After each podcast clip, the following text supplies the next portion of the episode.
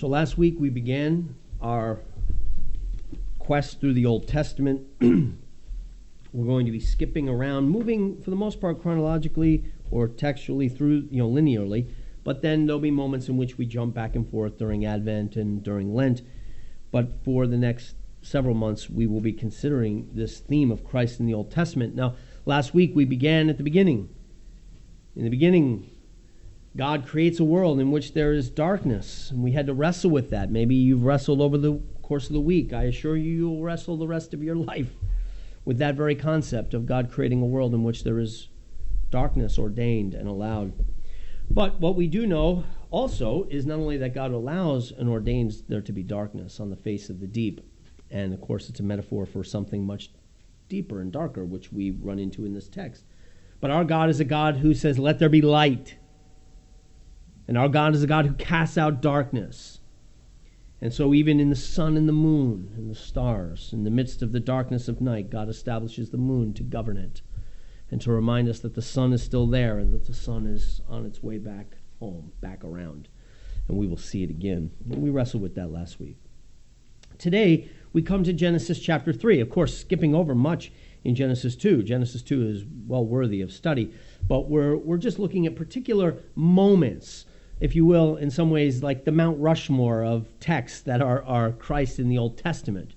And it's almost like you we need to think the metaphor I've been using with my students in, in class. We talked about this a little bit in uh, in church history because before we jumped out into church history, we went back to make sure we had the context of church history, and we did a quick jaunt through the uh, through the Old Testament. Me and did it in in a, in a few days. But the metaphor we used was like there being a treasure in the room. And we're gathered around the, or in an arena imagine and we're all sort of on the periphery. And there's this amazing treasure hidden or not hidden but sort of placed in the center but the lights are out. Right? The lights are out. Darkness has, is uh, overwhelmed the, the the or the arena. And but then the lights come on but they come on gradually very very slowly. And as the lights are coming on we begin to make out a little bit more of the treasure that is there for us to behold. And if you think of the Old Testament that way, that the Old Testament is a gradual, this is not the only way to think of the Old Testament, but a helpful one, I think, in this case, for what we're studying, that the Old Testament is a gradual turning on of the lights. So that over time, we are seeing more and more detail of the coming treasure, of the treasure that we are all going to get to behold and to enjoy in Genesis 3, if you will, the lights go the lights go out. and yet the lights come on. Right? We get we get the utter darkness. A darkness which the darkness of Genesis 1 just was a metaphor of. Right? Genesis 1 sets the context so that when we experience this darkness, we know that ours is a God who will say, Let there be light. But as we approach Genesis 3 now, we know the lights go out with a deeper darkness than the cosmic darkness of Genesis 1, because this is the darkness of sin. And yet, and yet, as the lights go out, and we wonder if all hope is lost, God says, Let there be light. And in Genesis 3:15, the lights come on. But it's very dim indeed. And you can see the treasure. You know there's something there that we're to behold. But wow, I, I'm having a really hard time making it out. you know, it's a seed of a woman and a seed of a serpent, and there's a stepping on the head, and there's a biting of the heel, and I don't know what to do with that.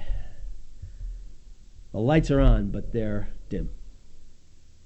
But now, from this point on, through the rest of the Old Testament, the lights will grow brighter and brighter and brighter until finally John the Baptist says, Behold the Lamb of God that takes away the sin of the world. It is as if in that moment, poof, yeah, we get the full revelation. It's as if there it is. It doesn't get any brighter than that. Here is the treasure that to this point we have been doing our best to make out in the dimness of the light. Yes, the light has gotten brighter, but it was still pretty dim until finally we see Christ, and it's like, aha, there it is, the light of the world.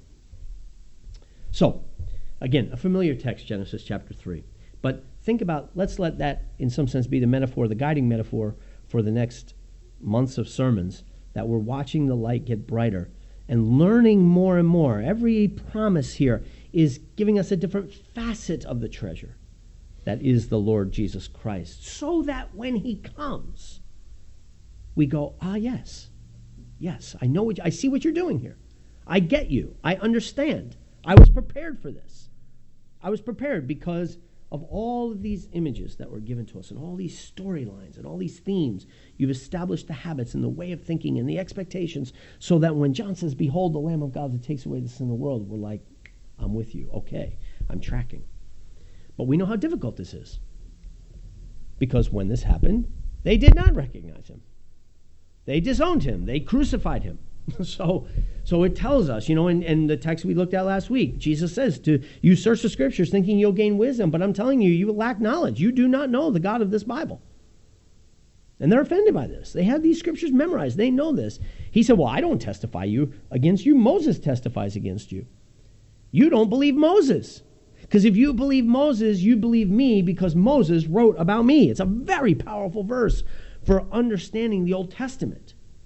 That when we're reading Genesis 3, we're reading about Jesus, even though we're reading about Adam, and even though we're reading about a seed of a woman, and we're reading about this and that. And when we read the next story, we'll be reading about Jesus, because Moses is writing about Jesus. But even Moses doesn't know that. Moses is telling the story under the inspiration of the Holy Spirit, the truth as he understands it, and the Lord is superintending it to be laying the groundwork and the tracks for us to understand Jesus, the Lamb of God that takes away the sin of the world. So let's think about three things in this text. Again, th- this chapter probably requires three, four, five, ten sermons. I don't know, a year of sermons we could preach on, on this. So we will do we will do great injustice to this text by trying to tackle the whole thing in one sermon, but so it is. Let's think about three things. First, the problem second the promise, and third the pledge. So we'll stick. We'll do the we'll do the good pastor thing and stick with three P's today, and make you know. I was at Presbytery, so I feel like I have to. I've kind of I've kind of had my act shaped up, and I got to do the pastor thing and do three P's. So that's what we'll do. The problem. The problem, of course, is the fall of mankind. Adam, the representative of all mankind, is given this responsibility in Genesis 1 and in Genesis 2. He is the representative of mankind. And Paul will elaborate on this in Romans chapter 5. If you'd like to go read it, Romans chapter 5, 12 through 21 is where Paul elaborates on this relationship that Adam has to us and that Adam has to Christ. He is, if you will, the first Christ figure. He's the representative of mankind. He's a, he's a real human figure, just like Jesus was a real human figure, but he has a representative role. Legally, he's a representative man. His name is Adam, after all, means man in Hebrew. Right? He's called man. He is, he is the representative of humanity. As goes Adam, so goes all of his posterity. So goes all of humanity. And Adam is given a task. Right? He's called to be fruitful and multiply, fill the earth, rule the earth, subdue the earth. We read, we read about that a little bit last week. And he's given Eve as a helpmate, right? Taken from his own flesh right? The bride taken from the flesh of the of the groom. Think about this, very Christ-like, right? He, he's she, he's put to death, he's put to sleep, and from his side is uh, Eve is formed. Uh, uh, she, you know, bone of my bone, flesh of my flesh. A very Christ-like image. It's, it's, it's, it's by the death of Jesus, as he's put to sleep, if you will, that the church is brought forth from his own body. Um, so there's that going on in Genesis 2, some really beautiful Christ imagery there. Um, and so he has his helpmate now, and, and together they're going to fill the earth, rule the earth, subdue the earth, and do all the things God said. But he does give them this prohibition too. He says, Look, I've given you the garden. Go ahead. Let's work just in the garden. We'll deal with subduing the earth later, but we're going to start in the garden. Let's work here. And everything here you may eat, except for this one tree. This one tree. Everything else I'm giving you, it's all yours. Enjoy. Go for it. But this one tree, of this tree, you may not eat. I love how Doug Wilson calls it. He says, a garden of yes and a tree of no. Right? We often think of God the other way around. We think of God as a God of no, you know, like a garden of no and a tree of yes. It's not the, not the case. Our God is a God of abundant delights. It's all yours except for that one tree. But Satan flips this, right? Satan immediately comes back and says, Did God say you can't eat of any of these? He presents God as a God of no. But our God, the God of Adam, is a God of yes. with a tree of no, right? There are, there are, there's no. Certain things are off limits and not good for you. Now, this tree, of course, is not a magic tree, right? We, we get we take this from our fairy tales. The fairy tales, so many of the fairy tales, believe it or not, tap into this story, right? We've got serpents and dragons and magic fruit, and right, we we've heard this story before. They're they're tied into this. This is a fundamental story, I think, for all humanity. But the tree is not magic. It's not a magic uh, uh, fruit. But the Lord chooses that tree in the center of the garden, and He makes this tree represent something. This tree represents the knowledge of good and evil. Right? The tree represents the knowledge of good and evil. And he says, You may not eat of it. Now, that's a very odd thing to say. To say, I don't want you to have the knowledge of good and evil. If the tree represents the knowledge of good and evil, you think he'd say, Look, I want you to eat of that tree. I want you to pound the fruit of that tree. I want you to have the knowledge of good and evil deep within you. But he says this tree represents the knowledge of good and evil.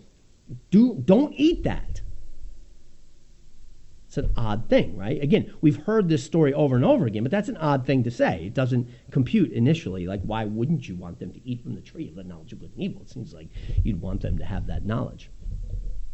And we might also ask, I often ask my students this so if they were not called to eat of that tree, could they then have the knowledge of good and evil? If that's the tree of the knowledge of good and evil, and God's saying don't eat of it, then could they really have the knowledge of good and evil? Did they have it? They're called not to eat of it. And then when the serpent comes in and tempts them, were they to know that the temptation was evil if they hadn't been able to eat of the tree of the knowledge of good and evil? I mean, the whole thing seems a little confounded here. And the answer is, of course, we don't have time. This isn't a Socratic discussion, so I can't have this with you. I wish we could right now, and we did a little bit in Sunday school a couple of years ago. But of course, they were to have the knowledge of good and evil. They could have the knowledge of evil, good and evil, and they did have it. But how did they have it if they couldn't eat of the tree? And the answer is by listening to their God. That the way they were to have the knowledge of good and evil was not independent from God, but to be by listening to God. That instead of relying on themselves for the knowledge of good and evil, which the tree represents, you have it for yourself, and there would be time for that. But not yet. Now is the time of listening of looking, of understanding that, Adam, you are the king of all creation. I've put you over everything, but that's a dangerous position to have. So, I'm going to let this tree represent the knowledge of good and evil. You may not eat of it. Therefore, to know good and evil, you must come to me. Look to me, I will tell you. I will give you the knowledge of good and evil. And in fact, I've had, I have. Don't eat of that tree. Subdue the earth. That's good. Eating of the tree, bad. But you look to me for the knowledge of good and evil. Well, of course, when Satan comes and tempts them, right, the temptation is not to fruit. they had plenty of fruit. The temptation was to autonomy. The temptation was God knows the day you eat, you will be like him knowing good from evil. That is, he knows you won't need him anymore. You will be autonomous. You will have it for yourself. This is really important for us to reckon with because this takes this out of fairy tale land and makes it very, very real because it's the same temptation that we're all tempted with every day. Do we trust God? Or do we seek autonomy? Do we want to be the captains of our own destiny? I want to be able to be the determiner of what's right and wrong. I will listen to myself. Or I will listen to God, even though at times I don't understand, even if at times it confounds me. I will trust Him.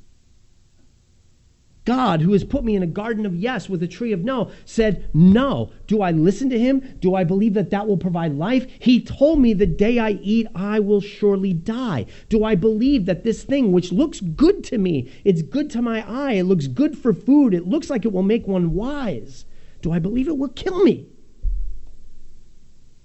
Do I trust God? Or do I trust Satan? How stupid do you have to be to trust Satan? Yet every time we sin, in some degree, we do the exact same thing. God says that we just read the law. We just read the law and all these things we shouldn't do, and we know that sin kills us. Yet, we're faced with temptation, and we're like, you know what? I think this will give me some satisfaction. I think this will give me pleasure. I think this will give me joy, whatever it is. And we grab after it. We listen to the lie rather than listening to the word of God, which says, no, actually, that will kill you. That will destroy your soul. That will be like drinking battery acid. And you're like, no, no, I'm, I'm going to go with this is going to bring me joy. That's what we do every time we sin. Every time we sin, we are essentially making that same stupid choice. It's to be autonomous, not to trust God, not to think that His way is the way of life, but actually this is the way of life. I know better. It looks like it will make me wise. It looks like it will bring me joy. This is the problem with mankind. In Adam, all do this. Adam's not the bad guy. We're the bad guy. In Adam, all sin. Right? We did it, inasmuch as we are of Adam. Now, again, this looks benign. It looks like a stupid mistake. And yet, I was driving home with Kevin yesterday, and we were just, Kevin Sherritt, you know, we were just thinking through the horrors of this cursed age, you know, some troubling stuff. And even as we thought about here today, some of it. And I mean, it's, you know, it has caused people to give up the faith. It's caused people to walk away and be like, no, I can't believe in a God who, I can't believe in a God who lets this kind of stuff happen. I just can't. There's some horrible stuff in this world. And we're just reckoning with that.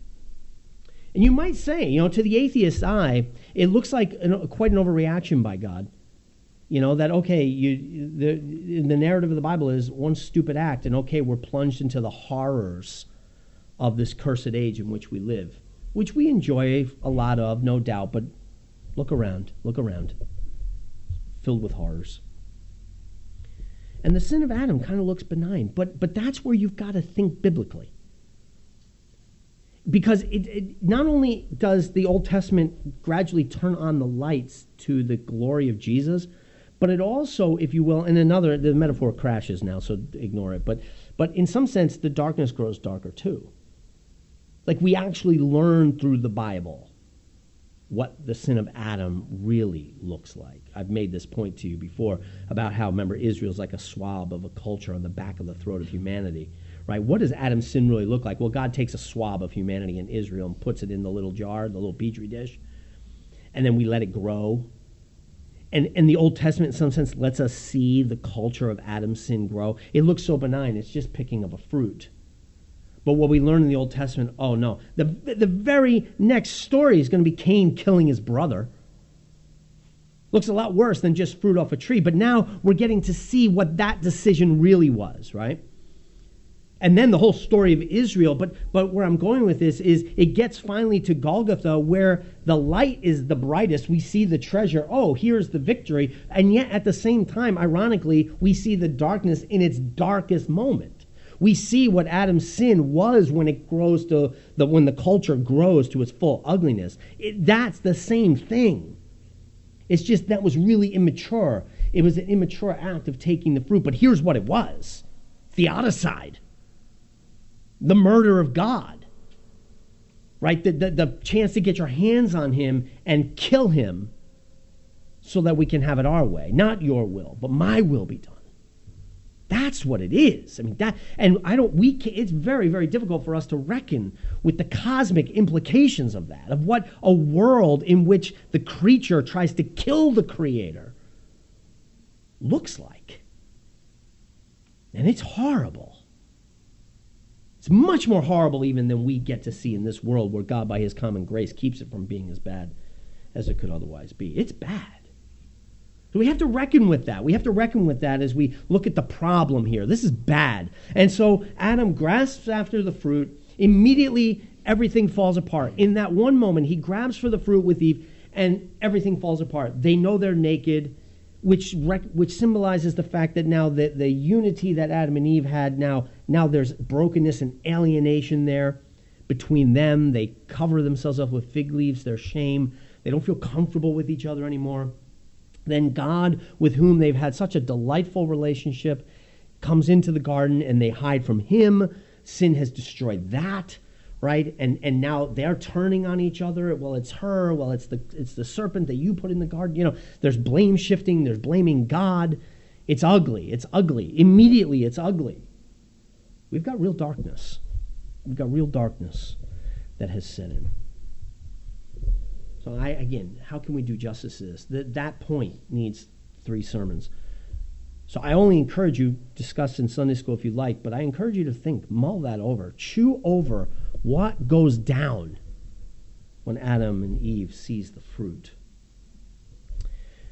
But of course, that darkness and that ugliness then brings us to the promise, which is our text, um, and that is Genesis three fifteen. I say a verse you should all know because it is it is the gospel. It's the first. Let there be light in the darkness of sin and rebellion.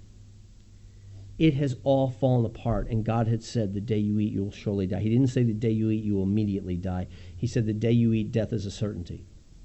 And indeed, that word is true. They're going to die. He prolongs it, but it's coming, right? As Bob Dylan says, a slow train coming. It is indeed, and it's coming. They will surely die uh, because of this.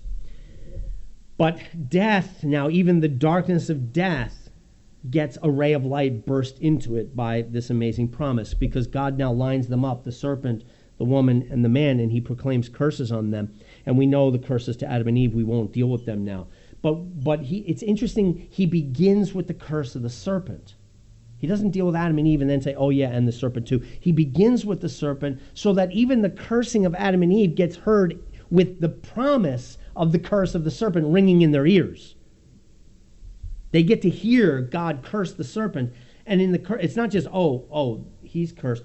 It's in the curse of the serpent that they actually hear embedded a promise to them. And the curse to the serpent is this after saying you're going to lose your legs, I assume we went from dragons to snakes at this. And hence the fairy tales with the dragons. But he says, And I will put enmity between you and the woman. there was friendship between God and man. And we can therefore assume enmity between the woman and the serpent. But in the temptation of Eve and Adam, Adam and Eve changed loyalties, right? They, they became the friend of the serpent. They chose to listen to the serpent and thus became the enemy of God. God became their enemy, the one who was holding them back. And they viewed God as enemy and serpent as friend, and so they ally with the serpent and become the enemy of God. And now everything's upside down. And we got a terrible nightmare. But the promise is, I'm going to set it right. I'm going, God immediately comes and says, I'm going to undo. I am going to restore enmities. I'm going to put the enmities back where they belong. I'm going to put enmity, Satan, between you and the woman which means implicitly, I'm going to restore the friendships where they belong. I'm going to restore friendship between me and the woman. I'm going to bring her back. I'm going to win her back. That's the story of the Bible. Looking forward to the prince who comes and saves the bride. And again, the fairy tales work here. They work. They are so much the Bible story. It's like humanity longs for this story. And it is the story of the Bible. Going to send the prince who's going to bring the bride, the woman who's under this curse. He's going to break the curse and he's going to win her back by slaying the dragon. I will put enmity between you and the woman, and between her seed and your seed. Here is the picture of all church history and the history of the Bible. There is not only enmity between the woman and the serpent, but between their seeds, their offspring. All of humanity will be divided now into two offspring the offspring of the woman, ultimately through Jesus Christ, and the offspring of the serpent. Right? In the book of Revelation that we talked about, same thing, divided very dramatically between two the bride and the whore, the harlot. The New Jerusalem and Babylon. Those who follow the Lamb and those who have the mark of the beast, right? There are these two offspring. And the enmity of the, of the beast and the lamb manifests itself out in the offspring of the woman and the offspring of the dragon. Right? It's manifested. The world will hate you, Jesus said. They will hate you. They will persecute you. They will seek to kill you. There's going to be that kind of enmity there. I will put enmity between you and the woman, between her seed and your seed. And now he makes the seed personal, right? A, single, a point of singularity. He, that is the seed of the woman, will bruise your head. He's going to crush your head. And you are going to bruise his heel. There's going to be this combat that's going to happen. That this enmity is going to boil down to a point or boil up to a point of climax. And at that at that time, this one, the singular seed, seed's a seed is a, a plural and a singular word. Interesting. It goes back and forth actually in in the Old Testament. It's wonderful. Because it is both. Because Jesus is both, right? He's he's a he's a man, but he's also the representative of the seed. Right? It, he is the seed of the woman, and yet he's the representative figure. All the seed is represented in him.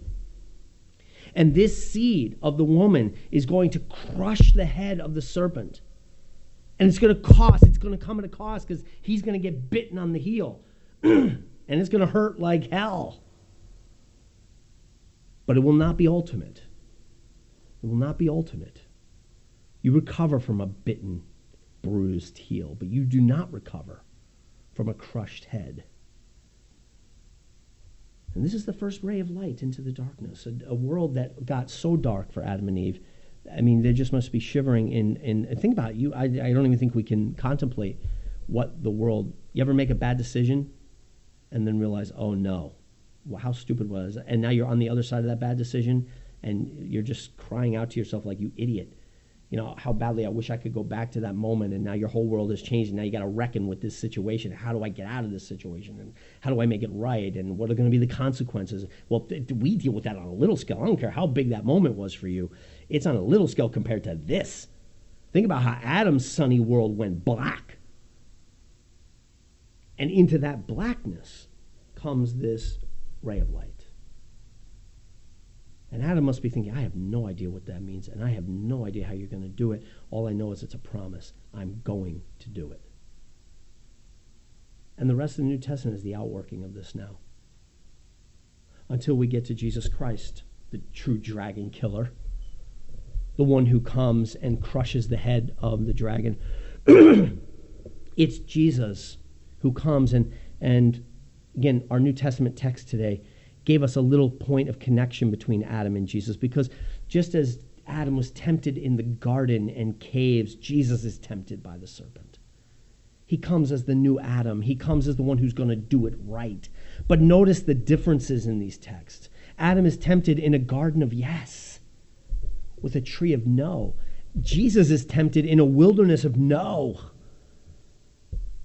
with a call. The one yes he has is a brutal yes the thing he's called to do is to go to the cross.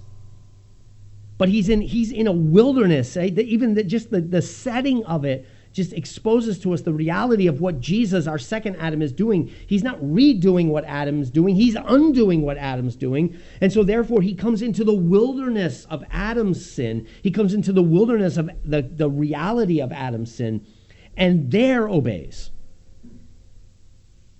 Three times tempted by Satan, but each time refuses to grab for the fruit that's presented to him. Change the bread to stone, or stones to bread. Grab it. Get yourself out of this suffering. Why are you going down this road? But he refuses. Seek for assurance right now. Throw yourself off. See if they'll catch you. I'll give you all the kingdoms. You can have them right now. There's the fruit being offered to him. I'll give you what you want. What you want and what you're ultimately going to get is the nations. I'll tell you what. Just like I think Adam was ultimately going to get within himself the knowledge of good and evil. But it was going to take time. You're going to have to wait. You're going to have to trust on the Lord. You're going to have to mature as a follower of God. And what Satan offers him is a shortcut. Get it now. And Satan offers Jesus a shortcut. I'll give it to you right now. What you're ultimately after, I'll give it to you. Just bow. But Jesus will not bow. Jesus will not. And it's interesting, too, that we find Jesus at the climax of his ministry also in a garden, just like Adam was in a garden. And at the center of the problem is a tree. Except it's not a fruitful, beautiful tree that would woo you. It's a horrid, wretched cross of a tree that would, you know, propel you away. But Jesus, in this case, needs to go to it, needs to eat from it, needs to drink from it, needs to drink the cup that is laid before him. And he prays, Lord, if there's any other way, let it not have to happen. But if not, then not my will, but your will. Exact opposite of what Adam does. But in the sinful, in the, in the realm of sin that Adam creates, Jesus comes and there proves his worthiness and his obedience. And in doing such, enters into the deepest darkness that the world has ever known. And there brings light. And there crushes the head of Satan, defangs Satan, takes away the victory that Satan had achieved, if you will, the short lived victory that took place here in Genesis chapter 3. He redeems his bride, he slays the dragon, breaks through the back of the grave, and brings his bride into everlasting life all that promise is contained in these words, but they're, they're hard to see. You have to contemplate. I'd encourage you again, this is three sermons we're preaching in one point. So you've got to take it and go and chew on it. But may God use this sermon to even begin to open your eyes to think through the beauty of one verse in, tucked into Genesis chapter 3. This story about Jesus, because it is the rest of the Bible right here. Which brings us to the last point the pledge. Because Adam and Eve are given a gift by God. Not only are they given this promise, but they're given a gift. There they are, you know the story, clothe themselves with these fig leaves, covering up their own shame, which now seems so insufficient. They hide in the bushes, which seems so ridiculous now that the Almighty, infinite, you know, omniscient God is looking for them. But before the Lord casts them out of the garden, and he will place the angel with the flaming sword by the tree of life, they, they, there's no getting back in here. It's a dramatic and, and, uh, and frightening act because they're cast out now of the garden, that inner sanctuary of God's presence, where they abided with Him, if you will, in the temple or the tabernacle of His presence. And now they're cast out. And they're out in the wilderness now. They're on their own. And in between them and God now stands an angel with a flaming sword, which basically says, You're not welcome back in here. You talk about darkness. You're cast out, and between you and your God, between you and the fountain of living water, between you and your Father, is an angel with a flaming sword that says, If you dare come through here, you will be slain. And again, think through the rest of the Bible from the mountain where God dwelt at the giving of the Ten Commandments, and he tells his people, if you so much as touch this mountain, you will die.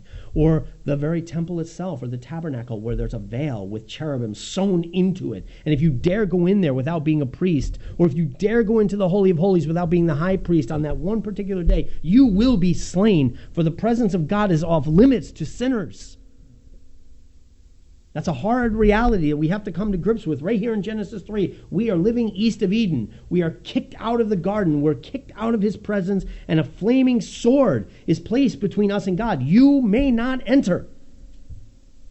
Well, that's depressing. That's depressing. But they just received this amazing promise that all will be made right. And they are given this gift by God, this pledge, if you will, for them as they go, because we get this bizarre little text that we might be prone to read right over if we weren't paying attention that God sewed skins together and gave them to Adam and Eve as they left. And it's not just God giving a sweet little departing gift, like, you know what, guys, you could do better with your wardrobe. Let me help you out here. And he, and he gives them some animal skins. There's much more going on there we know because we know in the rest of the scriptures the language of clothing and covering. And the fact that it wasn't just better plants that he used, but he killed an animal to make these skins. It's the first signs that we get of what this is going to look like for Adam and Eve as the Lord kills an animal. Could it have been a lamb? I'd be, I would not be surprised if it were a lamb, but we're not told. But God kills an animal and takes the skins, and by his own hands and by his own gift, he covers their nakedness and sends them out. But what's he saying in this gift? What is the pledge? Not just, I will cover your shame that you can't cover. You tried to cover it. We know you can't. I will cover it. Yes, that is there. I think that is something that the Lord is saying in the giving of this gift. But there's something much deeper going on here, too. What did it take to make those skins? but a sword. An animal was slain so that they could wear the skins. And I think what the Lord is pledging to them here is the very image of how they will get access back into His presence. How do you get through the flaming sword to get back to God? Somebody's going to have to die. Someone's going to have to die. You don't just waltz back in. And from all the images we will see here to the rest of the scriptures until we get to the cross, this image is being played out. Think about Passover itself. We'll get there eventually. But isn't Passover the same thing?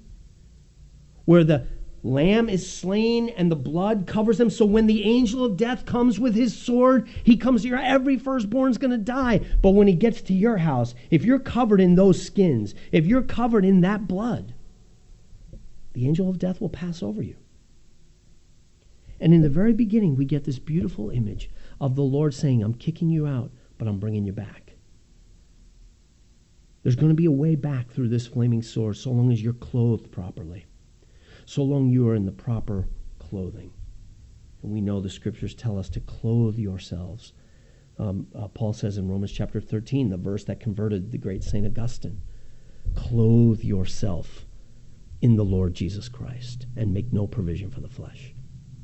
Clothe yourself in Christ. He is the Lamb slain for the sins of the world. And when we hide ourselves in Him, we pass safely through the judgment. For He bears the sword for us so that we can pass safely through. And that pledge was given to them as they left. Well, again, multiple, multiple sermons here, but plenty for us to chew on as we think about Christ in the Old Testament. Why Paul can say, I'm on trial for the hope of Israel because guys, it's been our hope since Genesis 3:15. We've been hoping in this a long time that the day was going to come where the Lamb of God would be slain for us so that we, hidden in Him, would have access back into the presence of God, where Satan's head would be crushed and we would be delivered. This is the hope of Israel. This is our hope. And it's the first ray of light into the darkness, a light that will grow through the entire Old Testament until we finally get to the cross. And when we see Christ upon that cross, what we are to see is the flaming sword of God's judgment coming down upon him so that animal skins might be prepared for us so that we could enter back into his presence. Let's pray. Heavenly Father, we thank you for the richness of your word. We thank you that you are a God who says, Let there be light. We thank you that you are a God who does not let darkness abide, but who is determined to overthrow it and cast it out with your light. We thank you that you are the one who comes to crush the head of the serpent and to deliver your bride from the dragon and from the curse, the mess that we got ourselves into. And Father, we know it came at a cost, for you gave your only begotten Son over to death you poured out your wrath upon your son. You gave him the cup of your wrath to drink. You brought the flaming sword of your judgment down upon him so that we, we, the creature, we, the rebel, we, the dust of the earth, might be spared and exalted and redeemed. Father, we are humbled by that. And we thank you for the light of your gospel. And we give you thanks in Christ's name. Amen.